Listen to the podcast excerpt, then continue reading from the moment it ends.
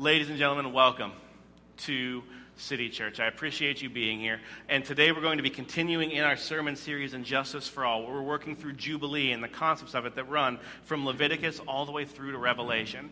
And today uh, we get to talk about probably uh, one of the more interesting but uh, scattered portions of the text, which is perfect for my state of mind today. It's just perfect to be going scattered and have the ability to go off in multiple rabbit trails. It's just excellent right now, okay? See, today we're talking about the way in which uh, Jubilee starts to pop up in the prophets. What happens in the prophets? And we're going to also, just for fun, not talk about the prophet that talks about Jubilee the most, which is Isaiah. We're just not going to talk about him today. We're talking about other prophets. And so that's awesome.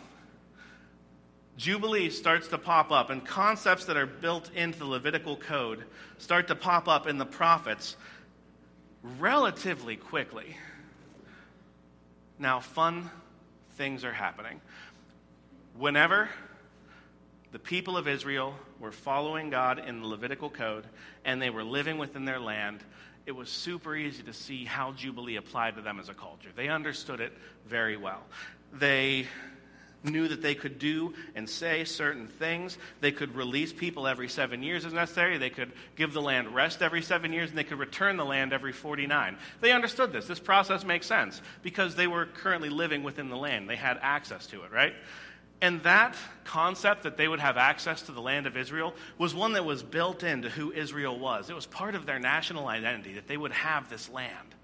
It was theirs, given to them by their Creator, and that He had promised it to their forefather, and that they would have this as an everlasting gift. This is what they thought that the covenant meant the covenant with Abraham. They assumed that they would never not have a time where they had no access to their land. But then, weird things started happening and the people of Israel started to be hit on all sides by multiple enemies. And some of the tribes of Israel started to get taken away and pulled away and taken into captivity. And then just the lower half was left. And then some more tribes started getting taken away and they got pulled out. And eventually, the entire people of Israel were pulled away from their land and they were sent into exile. They were taken captivity by Babylon. And this captivity pulled them away from the promises they thought their God had given them. Their king saw his sons have his eyes have their killed before him before his eyes were put out. Their dynasty ended. The land that was promised in Abraham was no longer in their control, but given over to foreigners who had no right to it. And if you think that breeds a good ability for them to be as numerous as the stars in the sky and the sand on the seashore, they probably didn't see that at that point it seemed as if the promises God had given them were breaking apart and were not uh, going to happen. And this caused them to go through some crises of faith. Now, good news there's good news in this. Because one thing that we can see as God is revealing himself in the Old Testament, it's the fact that his revelation was not a one time thing that he did, that he proclaimed one thing, and that's all the people had to live off of from then on. He would give them a portion of the plan that he had laid out before time began. And he would tell them parts of it. And then as time went on, he would give them a little bit bigger of a glimpse as to what it means. And these glimpses that he would give through his prophets, he would often uh, expand on what they understood to have happened before. They would gain more insight into what God was doing whenever he did things like lay down parts of the Levitical code. Or they would learn more about how his nature functions, like who he is. And so over time, God would reveal more and more of himself as he is sort of building to something. I don't know what. He's crescendoing out somewhere, but he's not hit the crescendo yet, okay? He's building. His revelation is progressing as the Old Testament moves forward, as time moves forward, right? And the people's understanding of what God was doing in the Levitical code, in the Deuteronomy codes, and these different codes that happened, they began to catch further glimpses of what God is doing because of the words of his prophet. And they started to see that the words that were written in Leviticus, the words that mattered, had meaning greater than they had originally assigned. You see, Jubilee was not just about the people having access to their land at all times and people gaining back the access to the land that God had given them. Jubilee points to something about God's nature. It points back to what He's done before, and it points forward to what He's going to do in the future. And they began to see and understand that there's this kind of, I want to use a big word, eschatological concept, this end times concept, this fullness of time concept that Jubilee points to. It's pointing to something that's going to happen in the future. It was a glimpse, seen through glass darkly, of the glory of what God was going to do. And the, the and the prophets, as they began to see what was happening in Israel and as they were proclaiming the words that God was giving to them, as these prophets were speaking and writing, they began to illuminate more just what this concept could mean to the people of Israel. Okay? We're going to start out. We're going to bounce through a couple of different prophets, okay? We're going to start with Micah because Micah, uh, timeline wise, roughly contemporary to Isaiah and one of the earlier prophets. He's writing before the fall of Jerusalem, before Babylon had come through and conquered in verse 10 of chapter 4, Micah says this Writhe and groan, O daughter of Zion, like a woman in labor, for now you shall go out from the city and dwell in the open country. You shall go to Babylon. There you shall be rescued. And check this out there the Lord will redeem you from the hands of your enemies. Now, we say redemption a lot in the church. And we think of it just in the same meaning as saved, but we have to remember that redemption throughout the Old Testament was tied to this concept of kinsman redeemers. People who could come, and whenever someone had fallen into a debt that they couldn't repay, your closest kin were able to come and literally purchase out your debt and free you from slavery if you were in slavery, or free your land if your land was taken from you. Redeemed has a very technical meaning. It means to actually purchase back a debt on behalf of your kin or your brothers. Okay? And it says that God will redeem Israel from the hands of their enemies when they are taken into Babylon. And so already we see this concept that something's going to happen. Israel's going to end up in Babylon, and that God Himself will function as their Redeemer. He'll pay what is necessary to restore them to freedom. Okay? starting in Micah 5, chapters 1 through 5, we see what this is kind of going to look like. And we catch the first glimpse of there being some figure tied to this concept of redemption or tied to this jubilary concept. An individual that is bigger than just a regular kinsman, someone who is different and greater and who can do more. In verse 5, chapter 1, it says, Now muster your troops, O daughters. Uh, muster your troops, O daughter of troops. Siege is laid against us. With a rod they strike the judge of Israel on the cheek. Go. Turn page. But you, O Bethlehem, o Bethlehem Ephrathah, you who are too little to be among the clans of Judah, from you shall come from me one who is to be a ruler in Israel, whose coming forth is from old, from ancient of days. Therefore he shall give them up until the time when she who is in labor has given birth. Then the rest of his brothers shall return to the people of Israel. And he shall stand and shepherd his flock in the strength of the Lord, in the majesty of the name of the Lord God, and they shall dwell secure, for now he shall be great to the ends of the earth, and he shall be their peace. So interesting. Fun note, just really quick at the beginning of this, the Micah section. Uh, in 410 it says, Writhe and groan, O daughter of Zion, like a woman in labor. It brings up this concept of birth pangs, labor happening, right? that there's something that's going to be happening, and these birth pangs are going to cause some weird things to happen. And one of the things is that they're going to end up in Babylon, right? And then we skip forward just a smidge. And we see this person from Bethlehem, this small little town, uh, one who's going to be the ruler of Israel, and they say who is coming from old, from ancient of days. So one who's been around for a long time. Then it ties out this. Check this out. Therefore, he shall give them up until the time when she who is in labor has given birth, whenever the time has come for those labor pains to end. This ruler will appear. Sort of like when the fullness of time had come, something will happen, right? Once this pregnant pause ends, he will appear.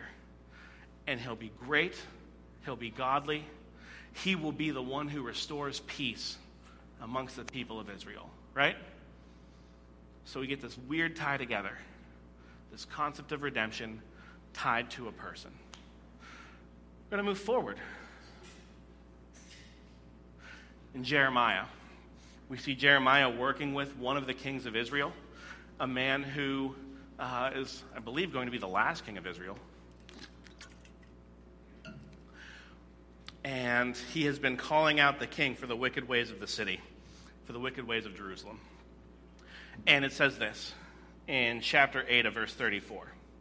The word of the Lord came to Jeremiah from the Lord after King Zedekiah had made a covenant with all the people in Jerusalem to make a proclamation of liberty to them, that everyone should set free his Hebrew slaves, male and female, so that no one should enslave a Jew, his brother. And they obeyed all the officials and all the people who had entered into the covenant that everyone would set free his slave, male or female, so that they would not be enslaved again. They obeyed them and then set them free. Fun story. All right, so they obeyed them and set them free. Weird. So they declare this release of captives. The king sees that God is uh, not happy with the state of Israel, we'll say. And so he declares this release of captives. Uh, when did we see a release of captives pop up in the past before? Exodus, right? And Leviticus, right? A release of slaves. He declares this favorable year of the Lord and calls for release. He sees there's something wrong with what they're doing, and he tries to bring back his own justice. It says, and they all obeyed, right? Sort of. Did it pop back up yet? Turn it off. I want you back on. There we go.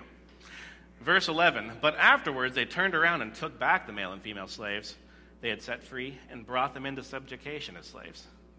And so the slaves who had been released, they said, No, we're joking, and brought them back in. The word of the Lord came to Jeremiah from the Lord. Thus says the Lord, the God of Israel I made myself a covenant with your fathers when I brought them out of the land of Egypt, out of the house of slavery, saying, At the end of seven years, each of you must set free uh, the fellow Hebrew who has been sold to you and who has served you for six years. You must set him free from your service. But your fathers did not listen to me or incline their ears to me. You recently repented and did what was right in my eyes by proclaiming liberty. Proclaiming the year of liberty is literally proclaiming Jubilee, okay? each to his neighbor, and you made a covenant before me in the house that is called my name. But then you turned around and profaned my name when each of you took back his male and female slaves, whom you had set free according to their desire, and you brought them into subjugation to be your slaves. Therefore, thus says the Lord, you have not obeyed me by proclaiming liberty, everyone to his brother and his neighbor. And behold, I proclaim to you liberty to the sword, to pestilence, and to famine. I will make you a horror to all the kingdoms of the earth. I love the way that in Christ we see the love and blessing and goodness of God. And we have to remember, though, that the God of the Old Testament is the God of the New. The God who Jesus is also proclaimed these words. He takes seriously whenever people ignore him. And the people saw fit to literally covenant with him from what I can tell in Jeremiah, there's nowhere where God demanded they recovenant and re release slaves again. And then there's definitely nowhere where it says it's cool for you to promise God something and then take it back. It's kind of uncool, right? And we see that because of the people's choice and failure to disobey, it says God literally released them to the sword, famine, and plague and allowed them to become a horror amongst the earth. When it says release, it's the same word. He just literally let go. Said, I've been holding back. I'm not holding people back anymore. And then we see Israel fall into captivity, into Babylon. But remember, this was already foretold. People already knew it was going to happen. Micah was foretelling it, and I promise you, Isaiah was saying it too. I can't tell you about it yet. We'll talk about it next week. But I promise you, this is not a new concept. The people had this concept that they would be taken into captivity eventually. God knew it was going to happen. He knew that his people would choose not to obey, and he knew at some point he would release his grip and allow the world to function as it functions without him holding back sin.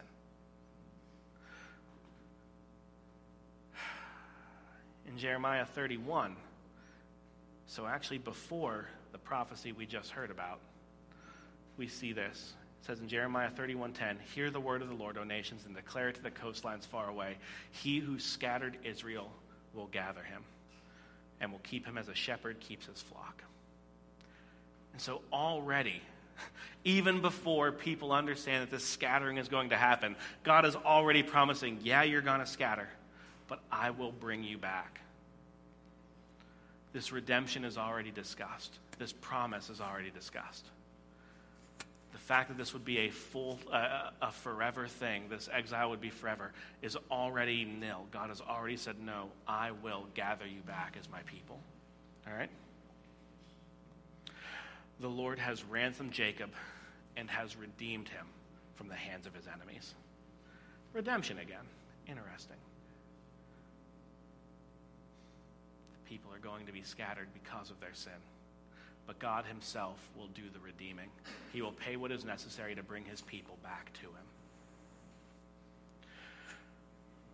They shall come and sing aloud on the height of Zion. They shall be radiant over the goodness of the Lord, over the grain, the wine, the oil, over the old and young, or over the young of the flock and the herd.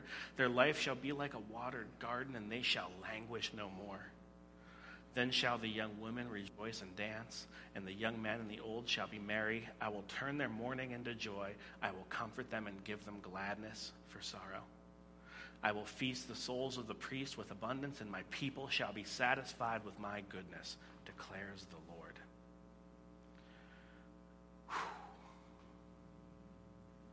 The goodness God promises is good. Doesn't that sound good? I can't wait to sit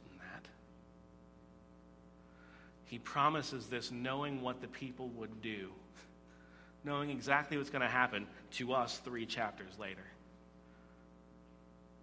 He promises he will ransom and redeem his people and bring them out of their sorrow. In Ezekiel 46, or in Ezekiel itself, this weird thing pops up. So Ezekiel's having all of these visions, okay? He's having a ton of visions. Ezekiel, super fun book. Read it if you ever just want to like have your mind blown at like random things that are happening. What is this that's happening? Why is he walking around this giant temple with a measuring rod? I don't get it. Everything is lots of numbers. It's awesome. Also, super large amounts of angels. It's like whatever, just showing up. People everywhere. What's happening? Okay. Ezekiel is having this vision. And in this vision, he sees this prince, he calls him. There's this prince. And this prince, uh, it's very hard to get into, but just some of the things that the prince does, you begin to realize that he is identified wholly with God okay? But also, he identifies wholly with the people. At one point, it says that the prince is going to enter into the gates of the temple with the people, and the gate that he's walking in is the common person's gate. He's walking in with the common people, okay? But he also identifies heavily with God for some reason. And he's royal, so this is a prince. He's a royal person, not a priest, but it says that this royal prince will be the one who's offering all sacrifice on behalf of all the people, which was not a prince's job, it was a priest's job, right? I mean, sometimes we saw royalty in the Old Testament offer sacrifices, but it was super rare, and it was not their normal job. Regular offering was done by, by the priests themselves. In verse 16, for some reason, it starts to dive into this concept of the prince and his sons. And it says, Thus says the Lord God, if the prince makes a gift to any of his sons as his inheritance, it shall belong to his sons. It is their property by inheritance. But if he makes a gift out of his inheritance to one of his servants, it shall be his to the year of liberty. Then it shall revert to the prince. Surely it is his inheritance. It shall belong to his sons. This prince is the one who is building up an inheritance, and he will distribute it as he feels well, and he will own everything on the year of liberty. And he will then give it out to his sons and daughters as an inheritance.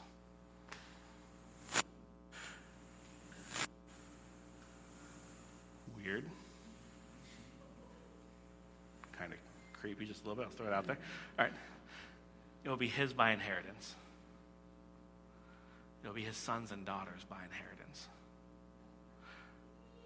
How great is God that we could become the sons and daughters of God. Just throwing it out there. This prince who is godly and manly will declare liberty, pull everything back to himself, and then distribute it out to his sons and daughters.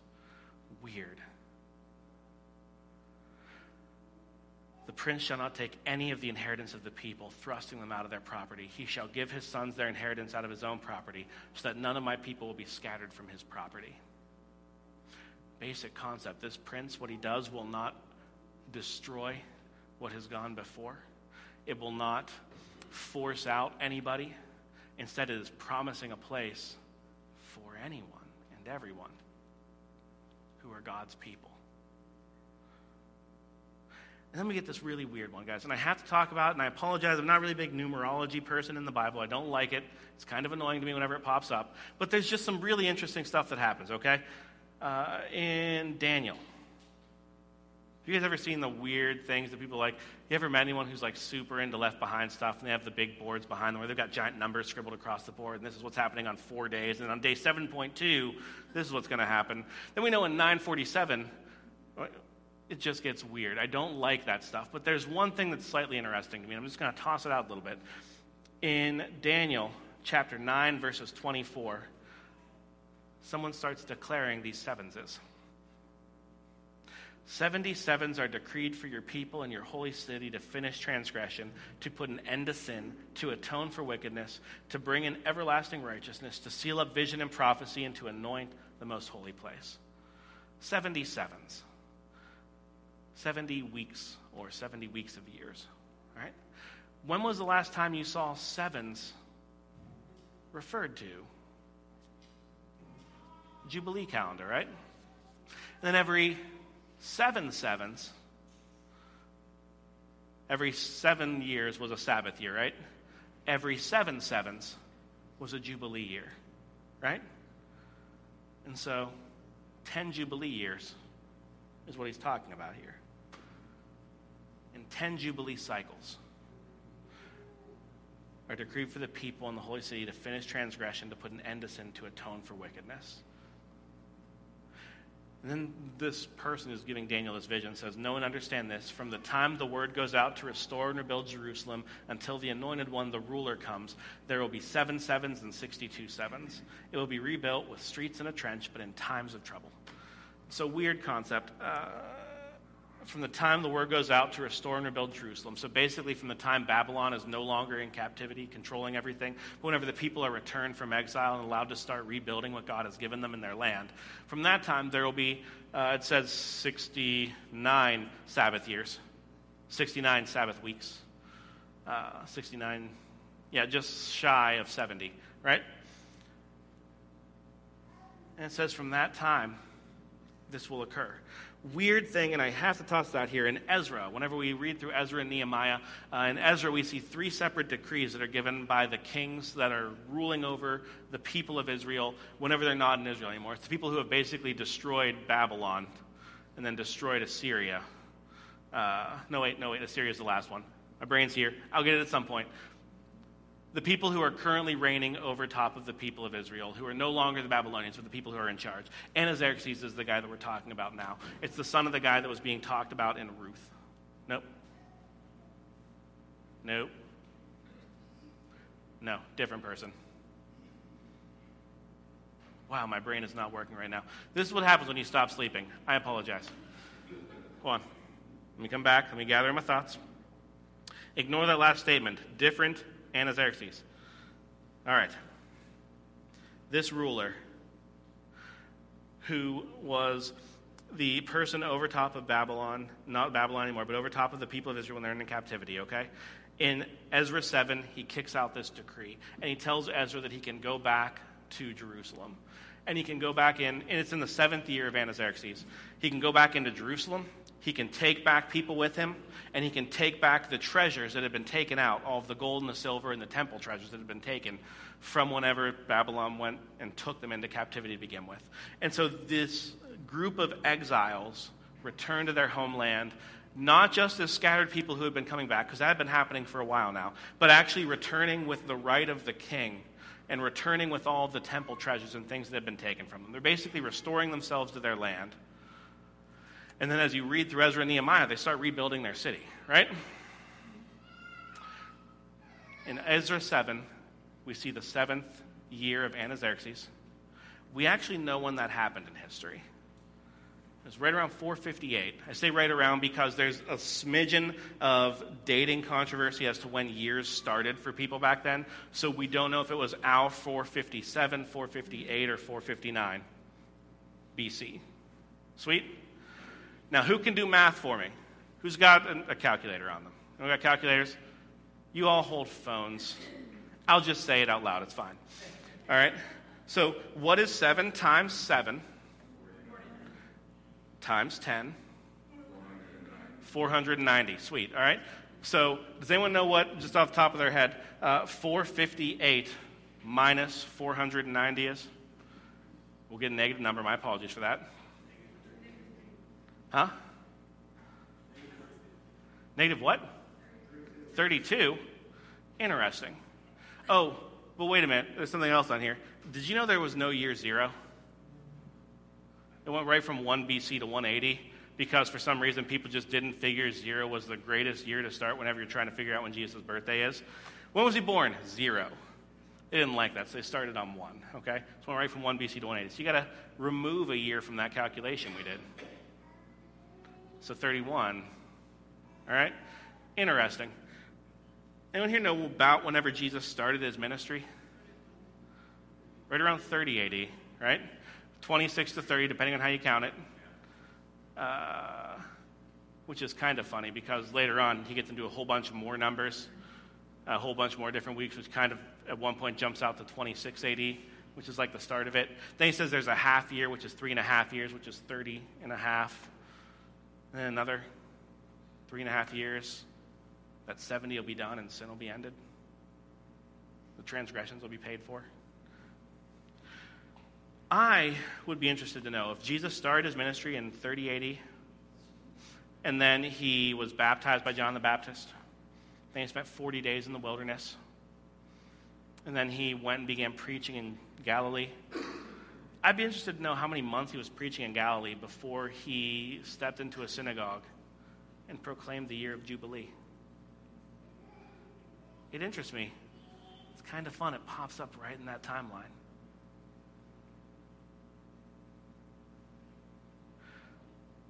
Everyone is looking for someone to come and save by this point. They're expecting that God is going to redeem his people, they're expecting that he's going to overcome sin. And Daniel's expecting it to happen relatively soon. And then he hears, now you got to wait a while. but it'll happen.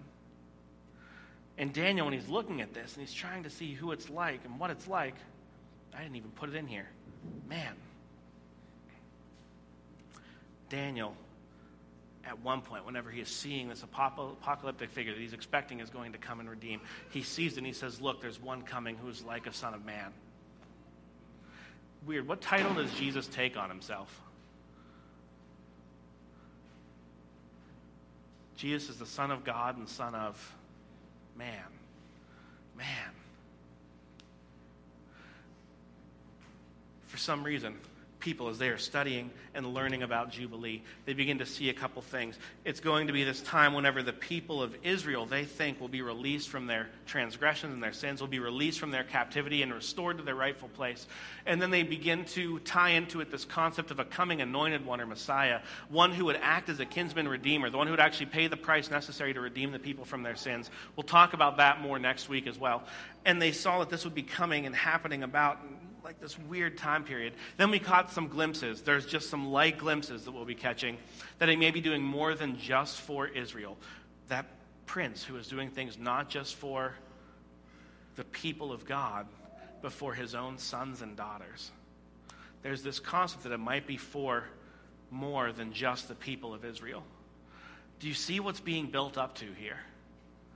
What God had been proclaiming in Leviticus, this law that we might look backwards and see, like, what does it matter? It's kind of weird stuff. It's dealing with slavery, it's dealing with people having houses and stuff that, like, they can return to whenever they want. It's people having eternal property. This concept is actually pointing back to who God is whenever He returned His people and pulled them away from slavery and redeemed them away before. It's pointing to what He's going to do again whenever He's going to redeem everything.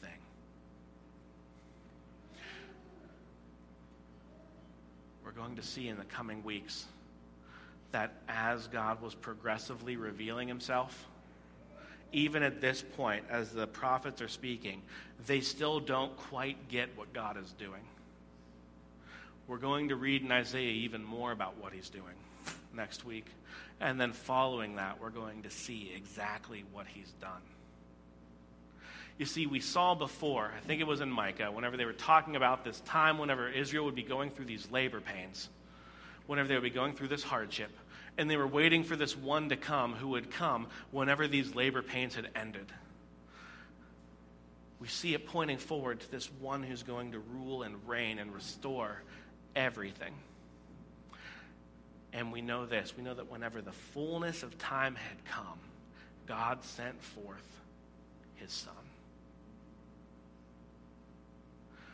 The labor pains were pointing to the coming of the Messiah, the coming of Christ, the coming of the Redeemer, the one who would ransom Israel, the one who would redeem them from their state, and not just Israel, but the entire world the one who would declare a final year of Jubilee, proclaim liberty, and restore things to their rightful state. This is what we wait for. This is the message that we remember whenever we are considering Jubilee. It's all about who? Jesus. It's all about Him and what He's doing and what He's done.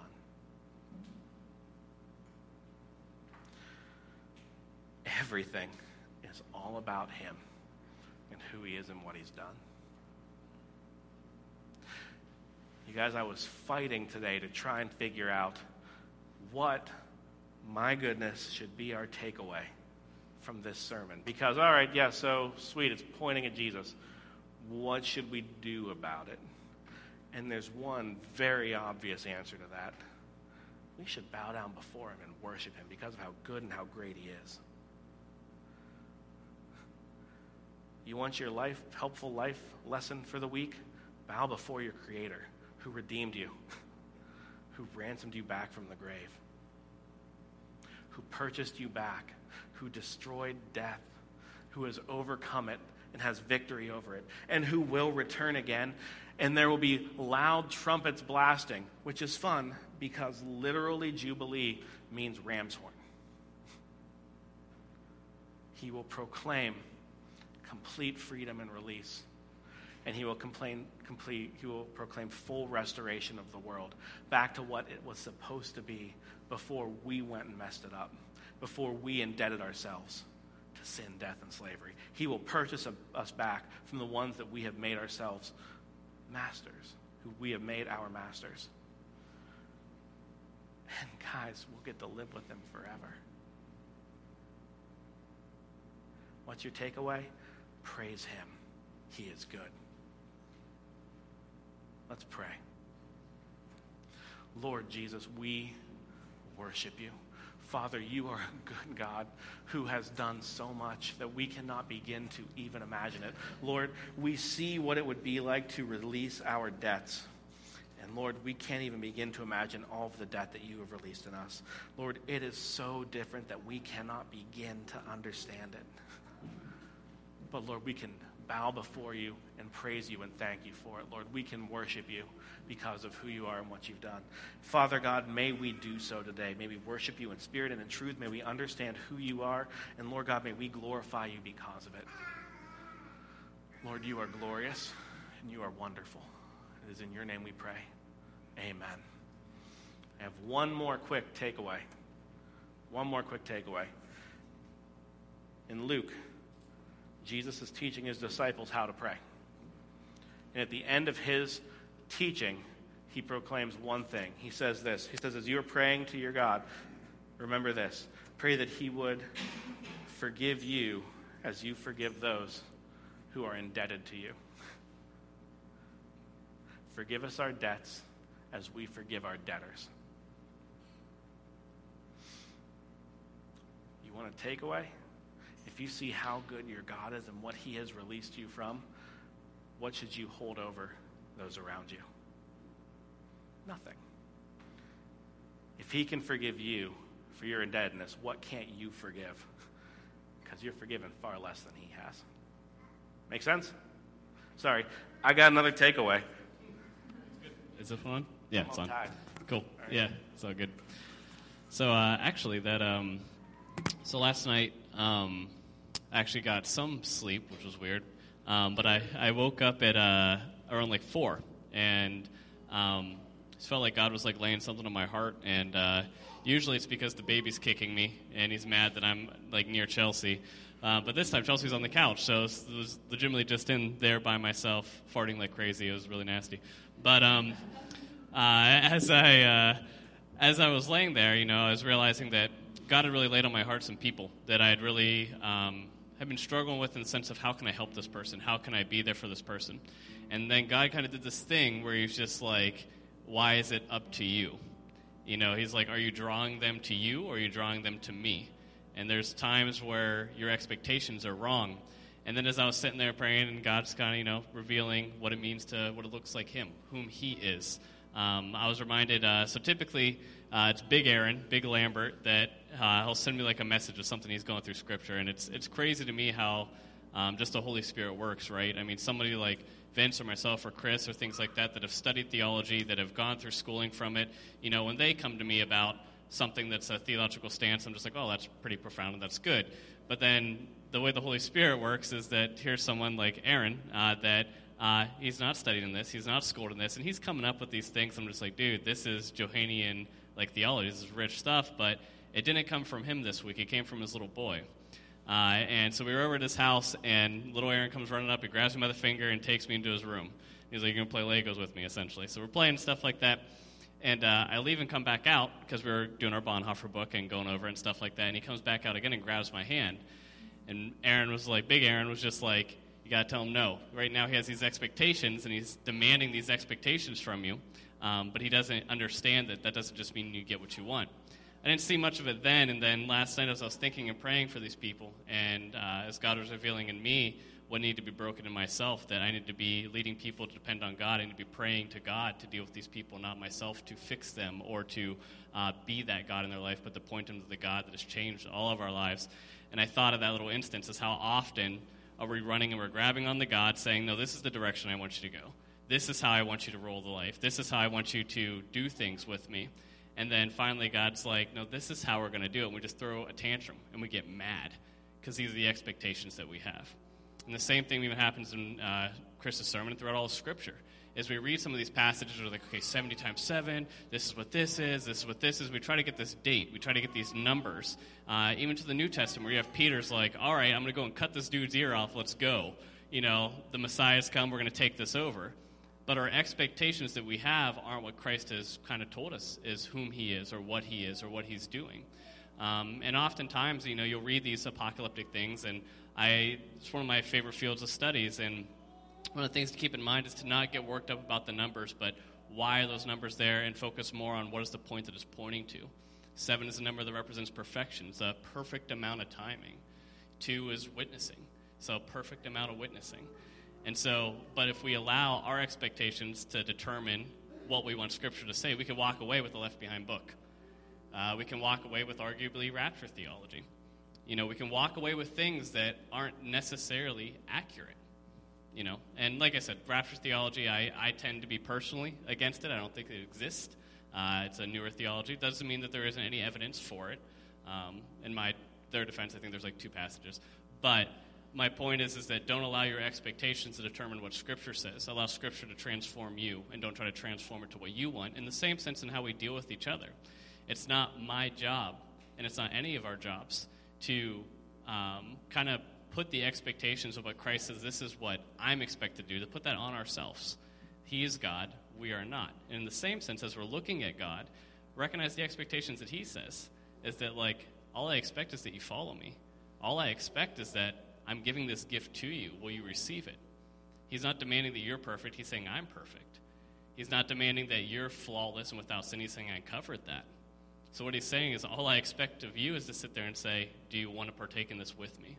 And so he breaks himself and he pours himself out for us. So, as we go through this week, I just ask that pray to God um, for him to challenge the expectations that you want, because he will. He'll reveal to you there's expectations that we have in all of our lives um, that are wrong. And then what happens is that he'll hand it back to you with a proper perspective. This idea that God cannot give to someone whose hands are full. Whatever you have that you're holding on to, that you expect or that you demand, hand over to him. Because when your hands are empty, he can finally give it back. So meditate on that, think on that, and when you're ready, uh, feel free to come up and participate in communion.